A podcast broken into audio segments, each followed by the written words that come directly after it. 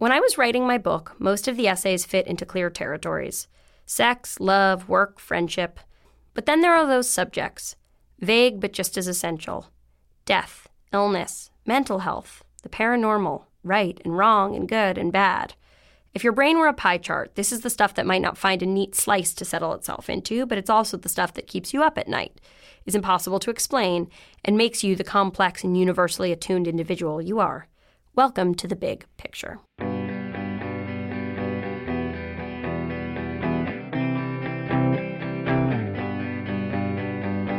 Want to be a, pediat- a pediatrician.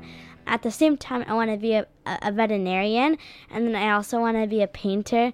But I also want to be like um, a curandera, which is like a healer with like natural plants. But then I was all I was also thinking of of being a, a, a marine biologist, maybe, or like a person who studies like like strong diseases and how to cure them.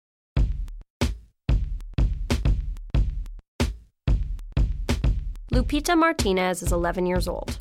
Not only does she have a lot of badass ideas about what she wants to be when she grows up, but she's already making a huge difference in her community in East Oakland, California. Her unofficial scouting troop, the Radical Monarchs, never even considered selling cookies. Instead, they're forging relationships in their community in radical new ways. One of my favorite parts of being a radical monarch is just building a lot of relationships with my with my radical monarch sisters and just learning with them is just like really fun. Hi, my name is Lupita and I'm in 6th grade and I'm 11 years old and I'm part of the radical monarchs. Oh yeah, my mom started the group. She was, you know, at the end of her fourth grade year, and really kind of like I saw her kind of grappling with like issues of her own identity, like what does it mean for her to be this like young brown girl of color. So my name is Anayvette Martinez, and I am one of the co-founders of the Radical Monarchs.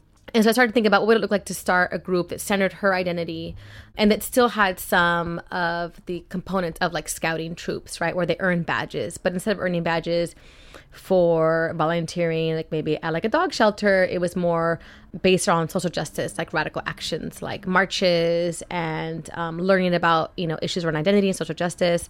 And so I um, asked one of my best friends, Marilyn, she has an extensive background with like youth development and youth work. And so I was kind of like, I have this idea. What do you think? And she was like, Yes, we need this. I wish I would have had it. When are we going to do it? Let's do it. My name is Marilyn Hollinquest, and I am one of the co founders of the Radical Monarchs. We hadn't seen anything that was social justice focused in an explicit way, in an unapologetic, like, we're here, we're earning like our radical pride badges or our Pachamama justice badges. We're constantly thinking about like, so who do we need to bring in? Like, whose whose voices do they not hear enough of? And who do they get, like, who do they hear about all the time? One of my favorite activities, we went to Trans March and we were allies to the ELA group, which is um, an organization for trans Latinas. And we were being allies to them. We were marching with them, and I thought it was really fun supporting them and yelling into the big mega the megaphone. I said "uh" by accident, and it was really loud. My name is Namixlu. I am 11 years old, and I am a part of the Radical Monarchs. We wrote letters to Nicole. She's a transgender woman in jail. And it was fun decorating them because we got to use glitter. A lot of glitter. We tell them like when you earn a badge, it's not like oh, okay, the work here's done. That was fun. It's like it's ongoing and it's it's all layered.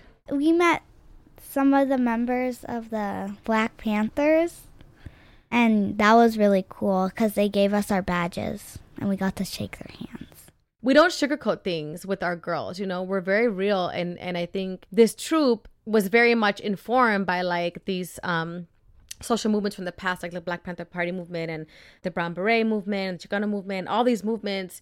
And yet we know that there was also some pitfalls in those movements and we're very real about that. And so i loved that the girls like asked you know the black panther like they were like you know what was it like to be a woman in the movement? And were there times where you felt like things weren't fair because you're a woman? Because we noticed that like because we had them watch the video and they're like we noticed that like there was no not that many women in the video and the women were always behind the men. And, and you know and i was like right that's right let's talk about that. For the Radical Beauty badge, we also made um, lip balm, and it was really fun, and it smelled good. You don't have to use makeup or lip gloss or anything fancy with with chemicals to make you look younger or more beautiful. Our second unit was called Radical Beauty, and that was all about like what does it mean to be radically beautiful? What does it mean to love yourself radically?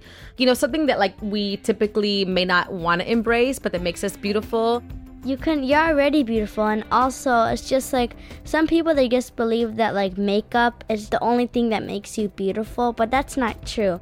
Last week we met Betty, who's this like 94 year old African American park ranger woman who was um, alive during segregation and um, alive during the uh, Rosie Riveter era and talked a lot about like what that was like.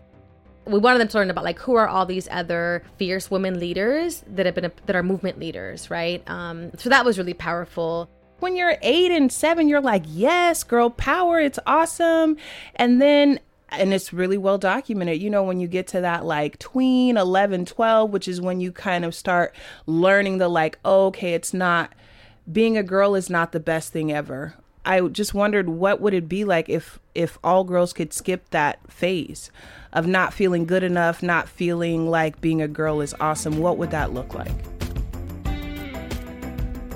If someone like recognizes you for something, you're like, "What group are you called?" You can be proud of saying, "Oh, I'm a radical monarch," and you could have like confidence in saying it. And I think it's really important also to be um, a radical monarch because communities that need the support from people that like do marches and do stuff with social justice, we're supposed to help them, and, and I really feel proud of that. And also, um, I just want to say to all my sisters, you guys are amazing. Oh yeah, you guys are like the bomb. You can go support the Radical Monarchs with their fundraising campaign at youcaring.com slash radical dash monarchs. Thanks to Katie J.M. Baker for initially reaching out to the Monarchs and coming up with some excellent questions. This episode is all about the big stuff, life writ large, and in keeping with that theme, Emma Stone and June Squibb, our trusted advisors, are here to share their answers to your toughest questions about friendship, relationships, work, bodies, and bucket lists. My grandfather passed a year ago. I never got along with him, so I wasn't saddened by his passing and didn't mourn. I felt guilty then, and I figured it would pass, but I just feel more guilty about not being upset. How do I come to terms with my feelings of guilt? It's hard when you're trying to force yourself to feel an emotion that you don't feel, but because they're family or because they're, you know, a longtime friend, you're supposed to feel a certain way. I understand that that feeling of guilt. Um, that's something that I struggle with too. But I think maybe just you you know what your relationship with the person was. You can't force yourself to feel something you don't feel just because you're blood. So I think maybe you, you forgive yourself and you also work on forgiving him and know that he did the best he could with the life he had. In a situation like that, I think if you didn't have the kind of relationship with this grandfather, which would, would make you feel more for him, because I think that's probably what it was that for whatever reason you didn't work close to him, and he it did not affect you this death. I think you've just got to accept it if there's anyone left, like a, a, grandmother or an aunt or someone that you feel might have been hurt by this, you might try to contact them, write them a note, and say you have been thinking about him. Okay, this is one that's not advice, it's just a question. What's the number one thing to do on your bucket list? Ooh, I'd like to write something, but I'm too afraid. But I want to not be so afraid anymore. I would really like to write something. I don't know whether that's a book or a screenplay or something, but I would I would like to write. You'd be really good at it. I mean, Lena, you have to say that because I'm on your podcast. the number one thing to do on my bucket list is go back to Hawaii. Did you love and Hawaii? we're going. You're going? Yes. That's amazing. That wonderful? That's perfect. My last question for you is if you could tell all of the women at home listening one piece of advice you wish you'd known when you were in your 20s, what would it be? Break rules. Yay! That was so good, June. Thank you so much to Emma and June for keeping us company this season of Women of the Hour as our resident advice gurus. I can honestly say I learned a lot from these two.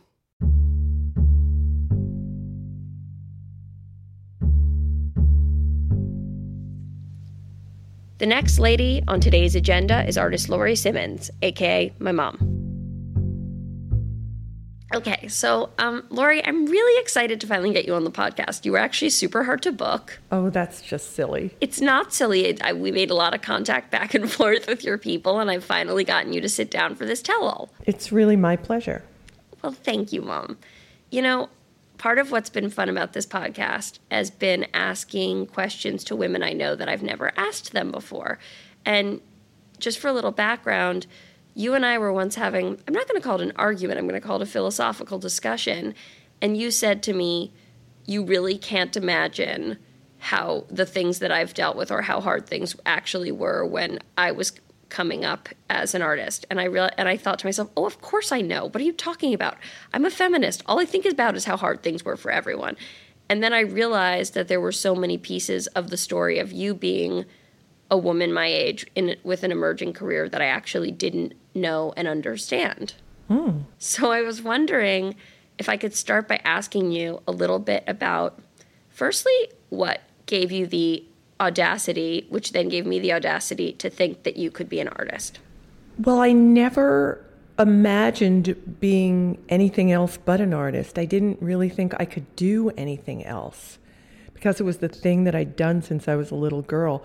What's interesting is that now, the age I am, I think I could do anything. I think I could actually finally hold down a job. I could be a great saleswoman in a department store. I sometimes feel like I could be a fantastic waitress. These are all things I didn't think I could do when I was in my early 20s. I thought I could only be an artist. And that's why that's why I kind of stuck to it and did all of the side crazy jobs that it took for me to pursue being an artist because I really didn't believe I could do anything else. You know, you came from, you know, what we will call here a suburban background where it wasn't like you had tons of examples of women working or like busting open the glass ceiling.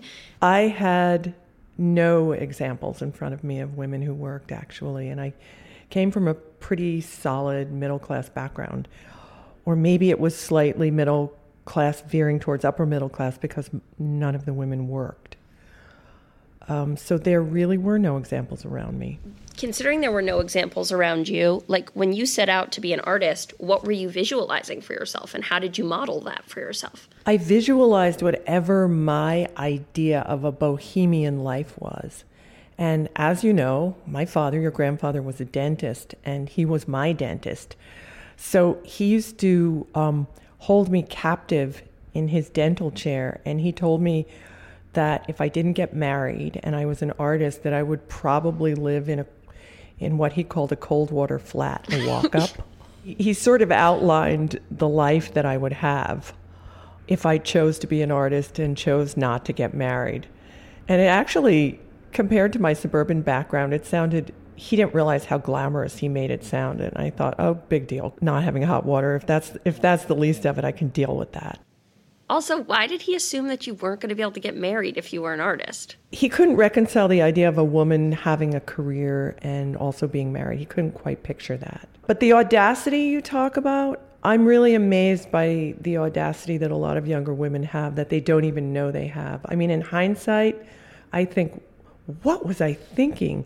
But when you're in the middle of it, your audacity is almost all you have to live on. That's your food and lodging, your audacity, you know? Well, it's so interesting because you're, eh, whenever anyone asks you, like, what made you think you could be a filmmaker? What made you think you could just start these various, you know, projects? What made you think you could have a podcast? I always point to you and the sense that in your life and in your career, you didn't seem to sense any boundaries for yourself. But unlike me, you weren't raised by you. Sometimes I wonder if the obstacles that my parents threw up for me actually ended up helping me in some way or making me more, to use the word again, audacious. And I did think about it. I thought about it with you and your sister. I thought, God, you guys are getting an awful lot of support here. What's that going to do? Is it going to backfire? Is it going to be quote unquote supportive?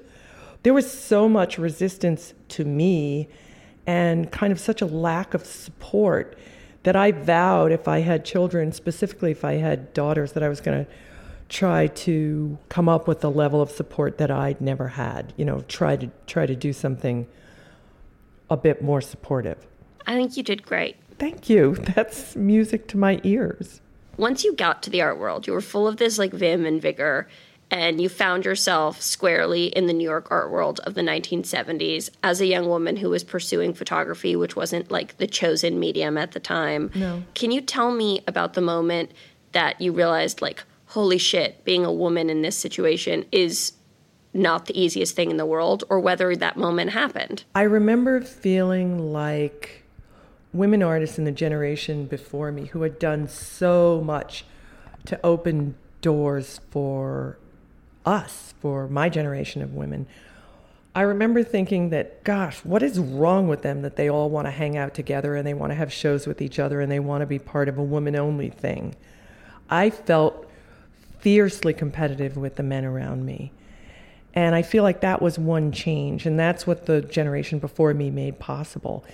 They made it possible for me to even be able to have feelings of competition with the men around me. And for that, I'm really grateful. Though at the time, I, I was kind of rejecting them. And that's why I really understand what younger women have to do with older groups of women. Sometimes it's really important for them to reject them and everything they believe in in order for them to get to the next place. So I do have a lot of sympathy for generations, you know, that precede me and also the generations after me. But I do remember feeling super, super competitive and thinking, I want to hang on the wall next to these big guy dude painters.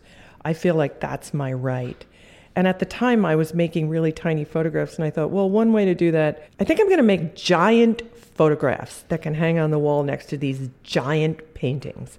I think back on the way that my mind worked, and I think of myself like kind of a one cell organism, like an amoeba who's having these thoughts that are like thought bubbles, and thinking, I'm going to do this, and then I'm going to do that. And it all seems so simplistic when I, you know, remember what I was thinking at the time.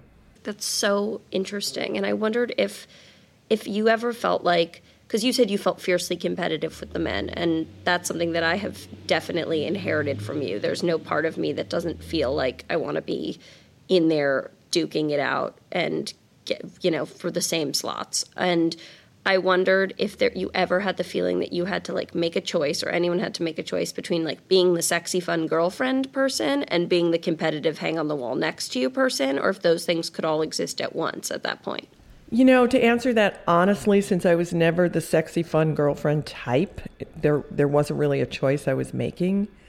I was sort of the outspoken artist girl who couldn't really suffer fools and that's what I was and I couldn't seem to change that even if I tried, you know? You know, I wasn't a gentle creature. Just so you know, I'm much gentler now than I was then. I know. Dad always talks about he was like, she wasn't that easy to bring to a party. I'm so much more patient and accepting of people now than I was then. But that's all part of the process of getting from one place to another, I think, in hindsight. He said you and your friends were always in a fight with someone. It's true. It's almost like you had to have an enemy to feel alive. You had to feel like there was an enemy group in order to feel necessary or vital or vibrant. It, it really was a different position. But that's also part of being young. I think it's really part of being young to feel that kind of anger and to feel that kind of, to feel like you're really alive. And, you know, you have to really name what and who you are like deciding that I was a photographer, it seems so silly now, but um, naming myself, calling myself a photographer was really a big deal because I was saying, look, I'm not a sculptor, I'm not a painter, I'm not a filmmaker, I'm a photographer. What I really love so much about young artists now is that they kind of have a fluidity. They can go between drawing and painting and photography and writing and feel like it's all part of one piece. But back then, it was really sort of important to to cite and name your medium. You know, it was just like it was a big deal to say, "I'm a woman and I'm not a painter. I'm not a sculptor. This is what I do." It's kind of a lot like gender is now. You know, back then it was really important to say, I'm a heterosexual, I'm a homosexual, I'm a feminist. And I just love the fluidity that exists now. I just love the way it's not as important to define who you are. That to me seems just like such a huge step in such a positive direction. And I'm inspired by it. And it makes me think that I can do other things like make movies, even though I called myself a still photographer.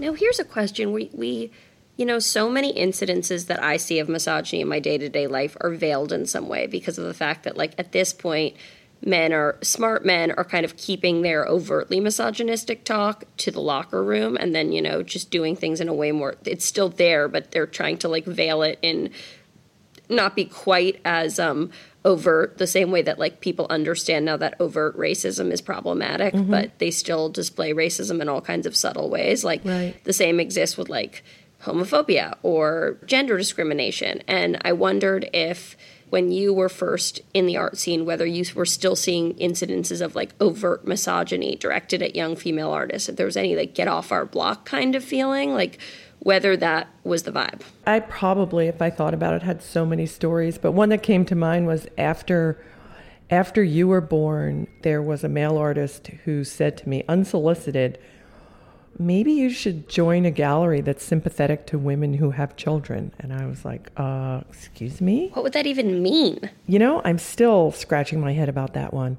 And there was another guy, a writer, who I still won't talk to to this day, who said, you know, Laurie Simmons' work was much stronger before she had a child. that's so crazy. As though something really powerful within the creative soul of a woman artist would be destroyed by the, you know, birth of a child. So I feel like there's a there there's a sense not with men. You know, Marlon Brando had like 14 children. Yeah, Picasso fathered like everyone's child. Like he's probably my father. in this case, I'm going to have to disagree, but but this sense that it, that um, it, it might be destructive to a woman artist to actually have a child or think about being part of a family or, you know, it's crazy. It's really crazy. And speaking of having children, once you had success, your parents who were so flummoxed by the idea of what you were going to do, do you feel like they started to be proud or understand? Yes, my mother started keeping a scrapbook of articles. She used to do this thing that really made me crazy. Every time a show opened, she would call me and say, When are the reviews coming out? And I'd have to say, Mom, it is not guaranteed that I get a review in the New York Times or Vogue or, you know, the New York Observer. And I'd have to explain to her anew every single time I had a show that there was no guarantee of a review. And she was just waiting with her scissors because she just wanted to cut things out and put them in her scrapbook. Do you think she cut out bad reviews? I don't know if she could tell the difference. I actually, and I'm really not trying to in, insult my dear mother, but I actually don't think she really paid attention to the difference between a negative review and a positive review. It was all Yeah. ink to her, and all ink was positive. And maybe that is a great attitude, you know? yeah, totally. She had an all press is good press attitude about you. She had an all press is good press attitude. I remember her scrapbook and seeing pictures of you and dad inside her in newspapers inside her scrapbook. It was the only place I really got the information that you were even in newspapers. She really was uh, pretty pretty great about that. She kept it on her coffee table next to the hard candies. That's true. I asked her once if she expected me to do what I was doing or if she'd had any idea that it would go this way. And she said, You know, I really thought that you would marry a doctor or a lawyer and um, show your art at the synagogue art shows. Because when I grew up, the local uh, temple hosted an art show every year, and that's when the Sunday painters or the the ladies who made art put their work in the show and it was a really cool thing and i went to see it and it, you know to me as a little kid it was pretty inspiring but i think that my mother couldn't visualize anything beyond that that's Yeah. what she could see and that's okay that was her reality Yeah. You and I were talking the other day, and this is sort of the last area that I wanted to hit. We were talking about the fact that so many young women think to themselves, like, you know, this is the really hard period of my life. This is the period where I'm going to feel tortured and I'm going to have kids get older and suddenly like everything is just going to be water off my back, water off a duck's back. Like I'm not going to have the same kind of torture and energy around my work, around success, around all of it. And you know, something I've really witnessed with you is like I'm not going to say torture, but you continue to challenge yourself and you continue to feel deeply when things don't go the way you want them to you're like in an extremely alive relationship with your career and with your the way your work is received publicly and with trying new things and i wondered if you could speak to that a little bit. You know i'm 66 years old and i thought at this point if things went well you'd be kind of like a high flying bird you know like nothing would yeah. bother you nothing would touch you. But i think it's really important to know that it is possible to feel disappointment it is possible to feel rejection. And what changes is the recovery time or the ability to be able to talk yourself out of it. But it's always there. And, you know, I talked to someone the other day who I consider to be a very, a very wise old man. And I was kind of talking to him about some ways that I'd felt disappointed and how leveled I felt and how surprised I was to still feel this way. And he said, you know, it's amazing at your age that you're still so aspirational, that you still feel engaged, and that you're still able to feel these disappointments. A lot of people are just packing it in. And my first thought was, whoa, packing it in at my age? Are you kidding? How could anyone feel like packing it in? And then I thought, well, maybe it is an indicator that I still have goals and I still have aspirations and there are still places that I want to go. So maybe that's a new way not to feel bad, to still feel like you're in the game and you're thinking about things and you're reacting to things. And that means that it's possible to feel both elated and totally bummed out. Yeah. I have one last question for you, which my last one for you, I haven't asked you this in like 10 years. Are you scared to die? You know, I was just thinking about that yesterday, but that's not a unique thing for me to think about because I think I've thought about dying every single day of my life since I've learned what dying is. And um, some days are different than other days. Some days I feel more prepared. Some days I feel less prepared. It's interesting. The days that I feel like I have so much left to do, like I have to make this body of work, I want to make this movie, I want to meet my grandchildren. Hint, hint. The days that I feel like there's so much left to do, those are the days that I feel more scared about the end approaching because I just think, God, there's so much to do. But then there's another place I can go where I think that all people die. It's just the next thing ahead of us. It's part of everybody's reality and everybody's adventure. Then I can kind of calm myself down. So I don't know. I'd like to answer that question again in 20 or 30 years. How about that? You're not going to die soon. It's when you said the end approaching, I was like, I didn't mean it was approaching, mom. No, no, I know. But everybody thinks about the end approaching. I mean, of course, you know. I think about it every day. Yeah. Also, you're the person who told me that reincarnation exists, and it really helped me a lot. I'm, i just decided because you're my mom, I had to listen to you. I mean, that's a whole other podcast, the reincarnation podcast. I know you can. Let's host- set that one up. Let's do it. Mom, thank you so much for having this dialogue okay, can I say one more thing before we go? Yeah. I am really proud of you. Mom. it's true. That's so nice. Well, That's it's so true. nice. I have to get it into our podcast. She's not the kind of mom like I know she's proud of me, but she's not the kind of mom who says that every single day, right, mom? No, but I'd say it. I'm so proud of you, and I really love you. I'm really proud of you too, to tell you the honest truth, and I really love you and I brag about you a lot. This has been really fun. It's been really fun, mom. I love you so much.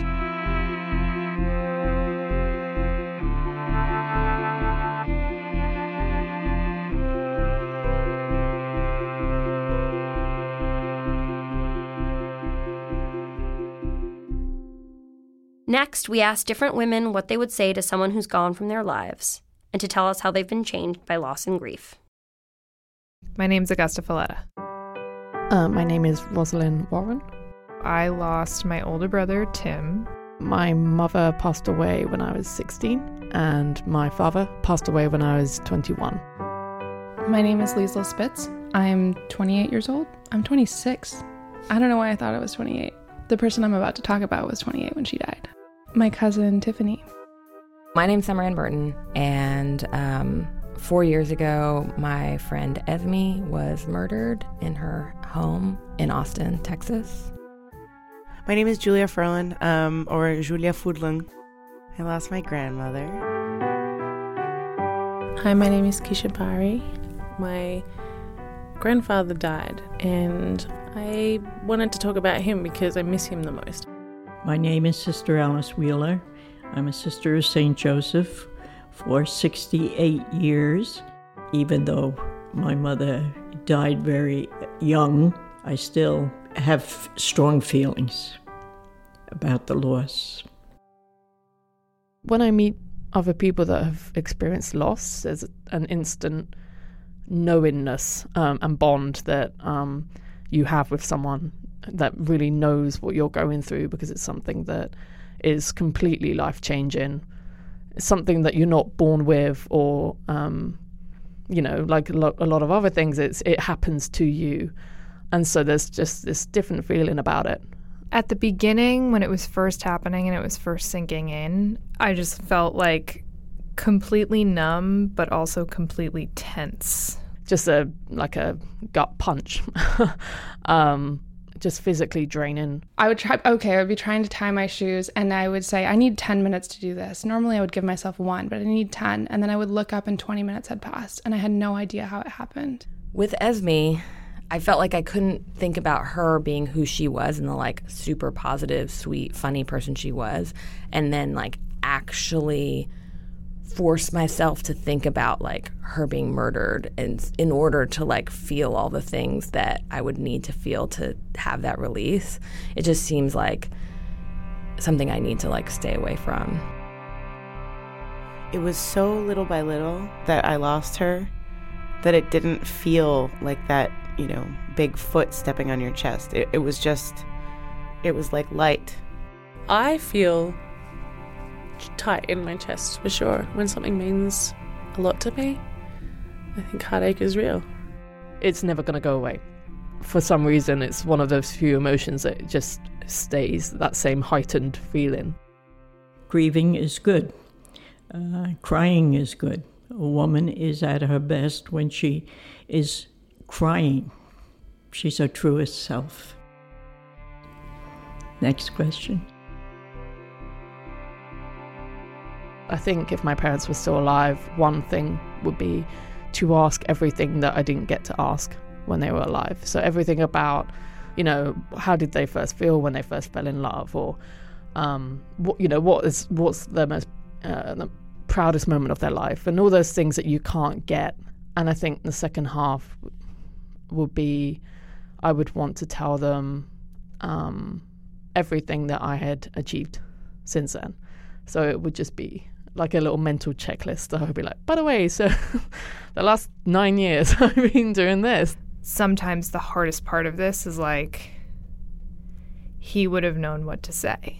And um, he walked through so much depression and like so many hard times where now I'm like, oh my God, I can't believe like a, I don't know what the fuck I'm doing, and B, like you were the only one in the family who would have been able to help me with this, or like you would have understood. If I knew that it was my last conversation with her, I don't know, that's too impossible. I would probably just tell her I love her. I mean, what else could I say?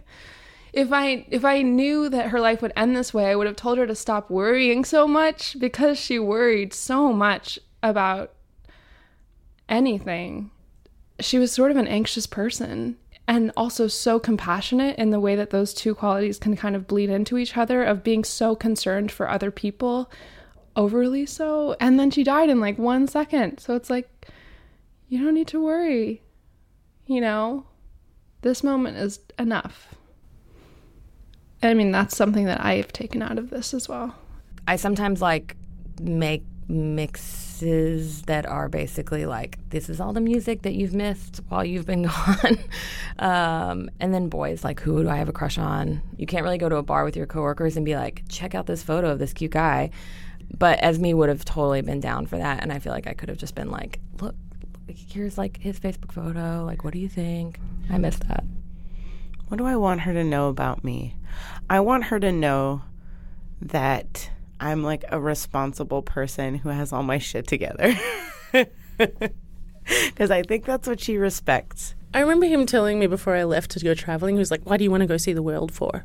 There's nothing out there because he was so disillusioned after World War II. But I can, I think that um, the conversation will be like, see, no, no, like, you know, it's not all bad. Like, you know, I've got, I've got some travel under my belt. Um, you know, my the world is far more open, and I've grown as a person. And I think that our conversation will be far more adult, and and um, I think he would really enjoy it. Actually, I would like to see him be proud of me and what I've accomplished on my own.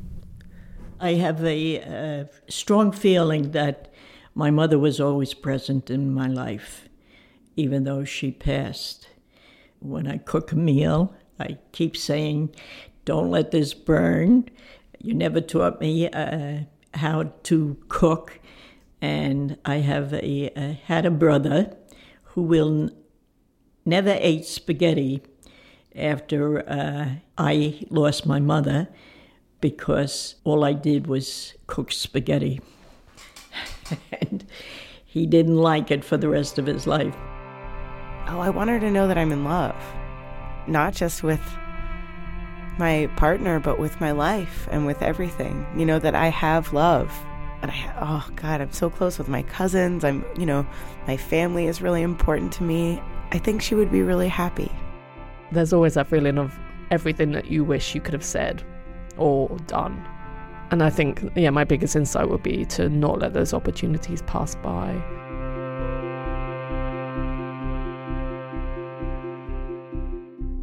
Listening to these women talk so beautifully about grief made me think about my grandmother, so I'm going to tell you a little bit about her now.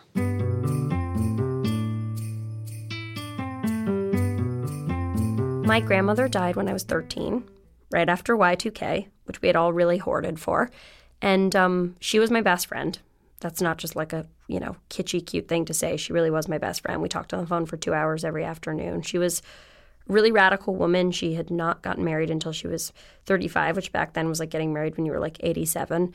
And she had been a nurse in World War II, um, a public health worker, a real estate agent. She had a number of lives and a really progressive attitude. And I think had she been born now, she would have lived a really, really different life. And there are so many times that I just want to reach out to her and just say, like, Grandma, look, all these things that you wanted to do, like wear pants and hang out with gay dudes all the time and live in the city by yourself and say fuck it to certain societal conventions. I get to do that. And unless I remember you, I forget to appreciate it. And um, I have this recurring dream where I go to my grandma's house just to look in, and it turns out she's still alive. Like she's been there for the last 15 years, but she's, you know, a little out of it, and no one's been taking care of her properly, and nobody's been, um, you know, feeding her or washing her pajamas. And I can't believe that I've lost this time with her. And that dream is always the moment when I have to remember, like, that I'm living this life because of the one that she had. The one time I took mushrooms, I felt this strong sense like I'm connected to every woman who has ever come before me. And I've never felt that more strongly than when I looked at my grandmother and understood how much she had sacrificed because of what was expected of her, but how much she also knew that that was wrong. And so um, I love her. I feel lucky for her.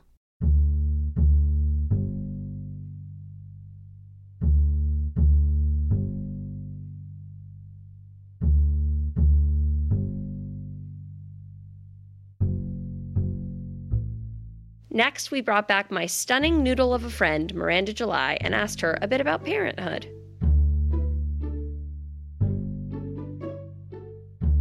I always knew I wanted to have a kid, but I definitely put it off. And once I was with someone who was like, great, let's have one now, I was like, oh, I, I mean, what?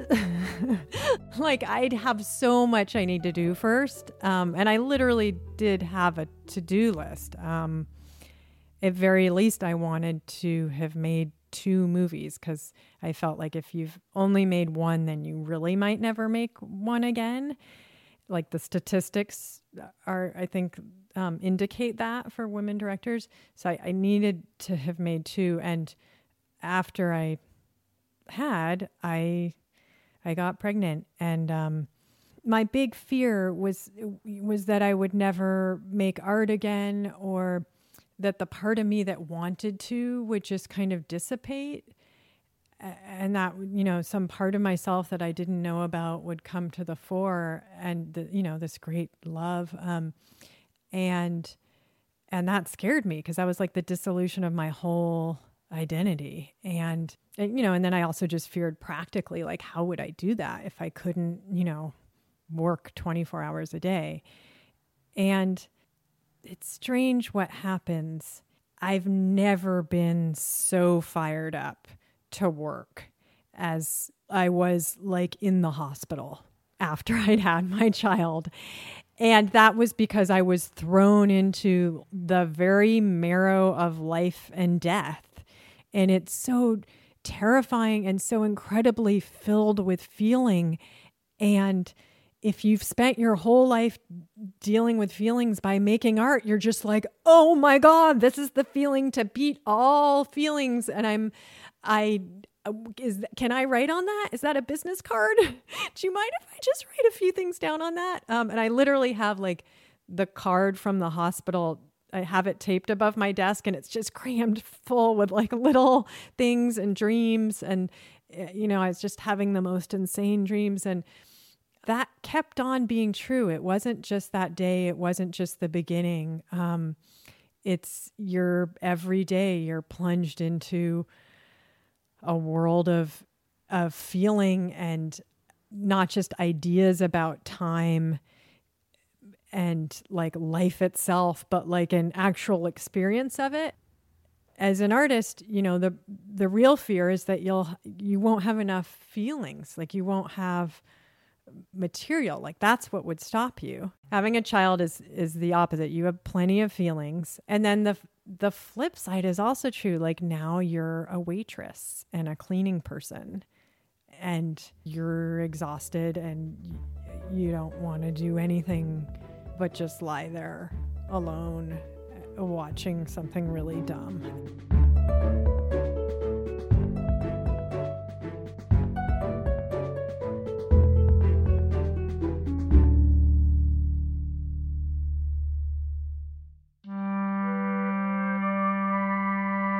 Now I'm going to talk to my amazing friend Marianna Palka. Marianna is a beautiful artist, filmmaker, and actor with a thrilling Scottish accent. She put out a documentary last year called The Lion's Mouth Opens about Huntington's disease, which runs in her family. Huntington's is a terrible and slow progressing illness. It's highly genetic, and Marianna's father has the disease. She'll tell us about the experience of making the film and how it changed her life. Warning, she's a very enlightened human. I had this real need at the time to figure out whether, because I had Huntington's disease in my family, I wanted to get tested for the gene. And I thought of making a documentary as kind of a an abstract concept. The the primary thing that I was thinking about at the time was my own life. But then yeah. it's a very short documentary and at the end of the documentary you see me getting the result how would you describe Huntington's disease to a person who didn't have any idea what it was? People describe it as a cross between Parkinson's and Alzheimer's because it affects your body and your brain at the same time. So your nervous system is essentially rotting. Um, it's it's really hard if you look at a healthy brain and then you look of if you look at a brain of someone who is showing symptoms of Huntington's disease or in the late stages, their brain just isn't there anymore. So it's like a rotting of the mind. Yeah, it's not fun.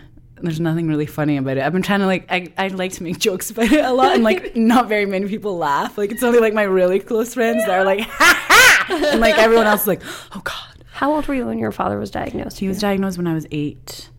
And that's when we understood that it runs in families and that there's a test for it and all these things that we actually went to a counselor for as a family and it was a really interesting thing to experience as an eight year old because up until that point, I had just been living in this fantasy, happy family vibe of just having my mom and dad be amazing and us go on these amazing vacations. And we had such a great time that that was kind of like the beginning of my loss of innocence as a person, I feel like. That's the thing about the film is that you look, and I'm getting chills talking about this, like you look right down the barrel of something that for so many people is impossible to imagine. And you just say, like, either way, my life is going to be beautiful. And I think, you know, knowing you, that it was sort of both the turning point for you personally and artistically to sort of take that step and like let the world see that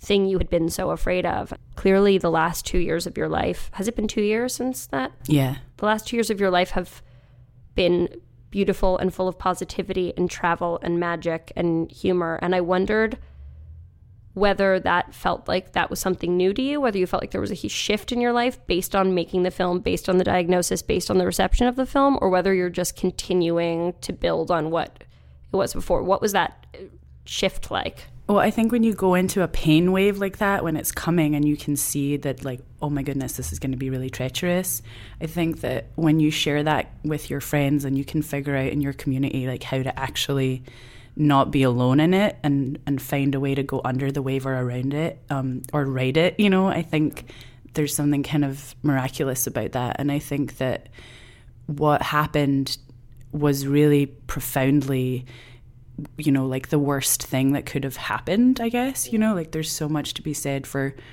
for the things that we feel that way about as people. And I think since then it's become even more so. It's been more joy and more love and more laughs, like you were saying.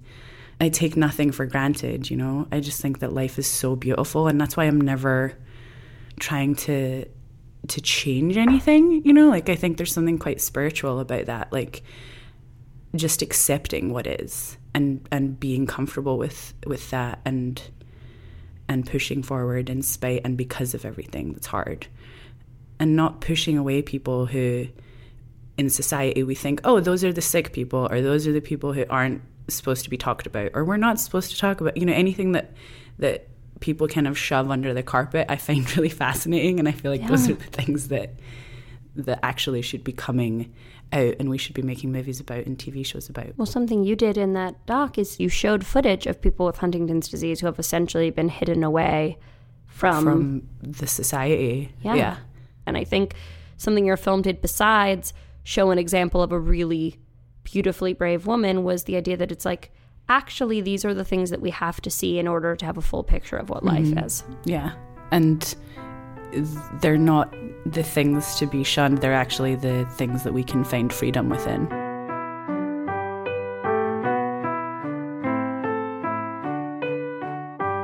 That was the lovely Marianna Palka.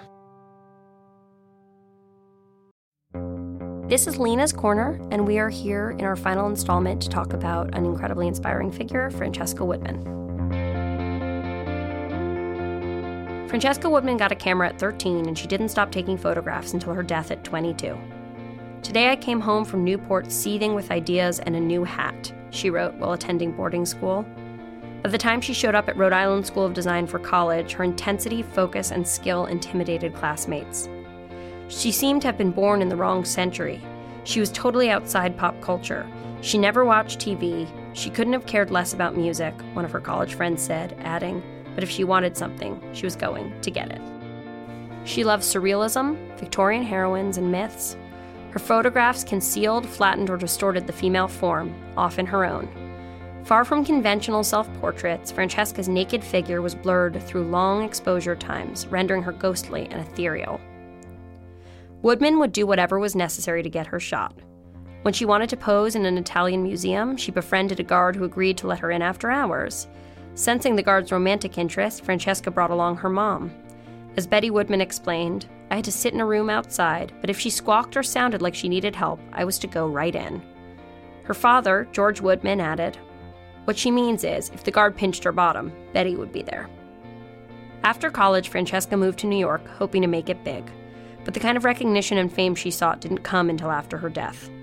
Though colored by her struggle with depression and the suicidal urges that ultimately took her life, the photos Francesca produced speak to her unique sense of humor. Witty and unsettling, the hundreds and hundreds of photographs she took have found homes in museums around the world. Francesca would definitely be pleased, though never satisfied.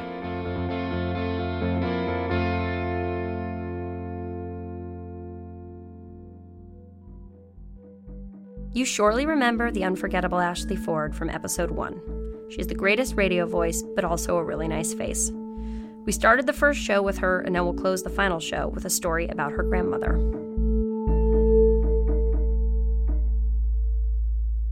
My grandma, when she was alive, you know, my mom told her, Ashley's got some friend and she's on TV.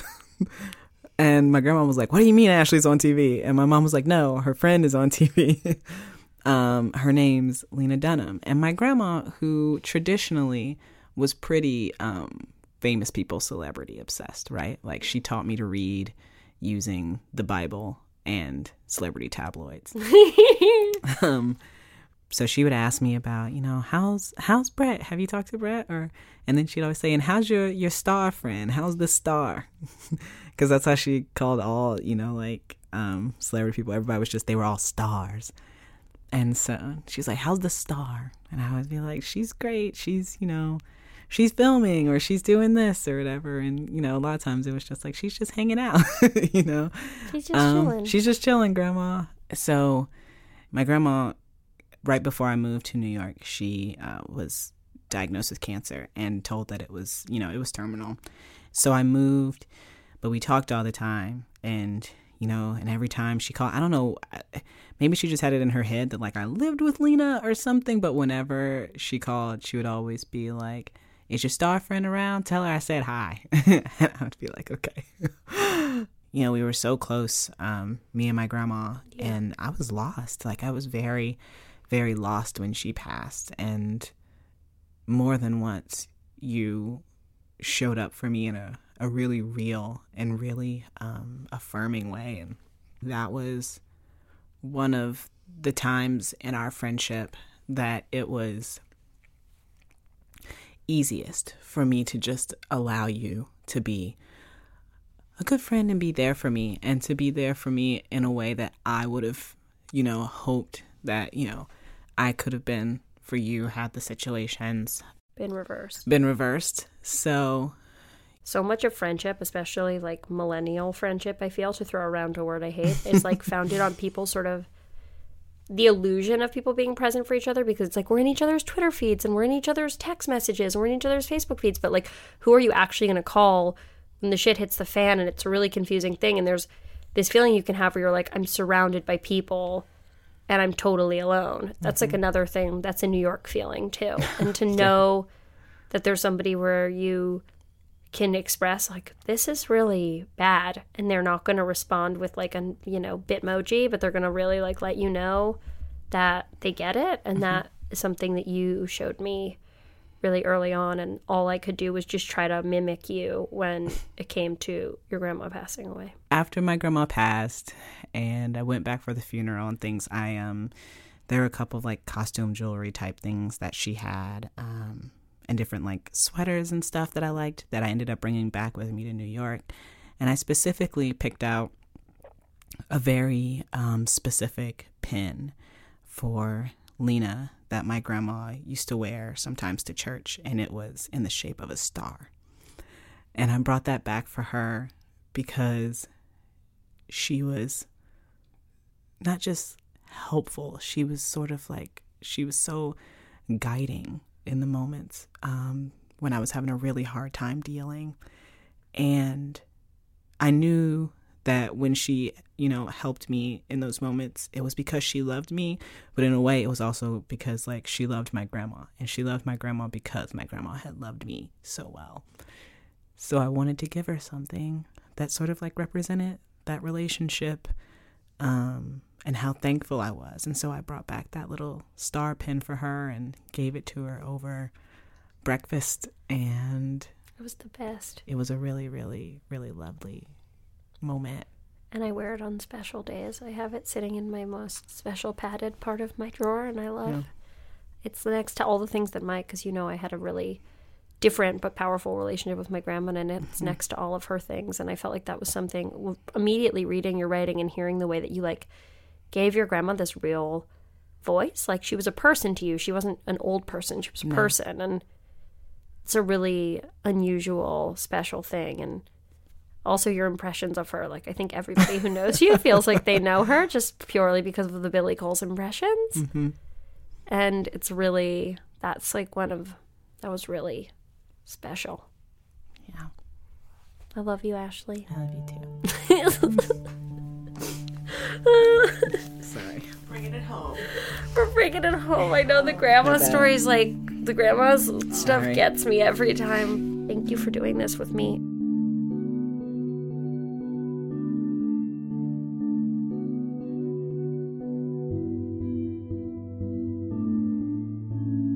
Dear listeners, the time has come to say goodbye, at least for now. This podcast was originally conceived as a mini series, five installments to focus on the five topics I explored in my book, now out in paperback in time for the holidays. Only this time we want to do it through a kaleidoscopic lens of many women, many truths, and many histories. That mission has been a thousand times more gratifying than we could have ever imagined, both in the way it educated us and in the way it drew listeners together. We now find ourselves wanting to make more, more, more. It's no secret that I have a day job, occasionally flashing my tits on TV, but this podcasting thing is pretty darn addictive, like Miracle Whip or Vicodin or a new friendship with the coolest girl in high school. Thank you for making it that way, for the love and support and curiosity. Thank you for giving us a lot of hope and peace. So let's not treat this like a goodbye, but rather a catch you later, sis. Until then, all love to the great Gaia Force and don't sweat the small stuff. Sincerely, Women of the Hour.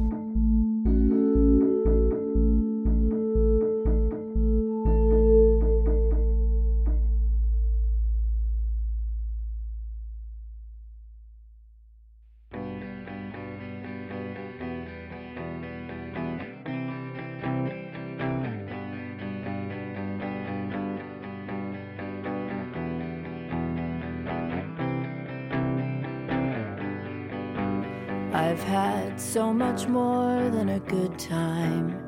It's meant so much more to me. But I don't know if I'll ever fit inside who you want me to be. And I won't play the game. I'm not Erica Kane. I mean what I say, and I say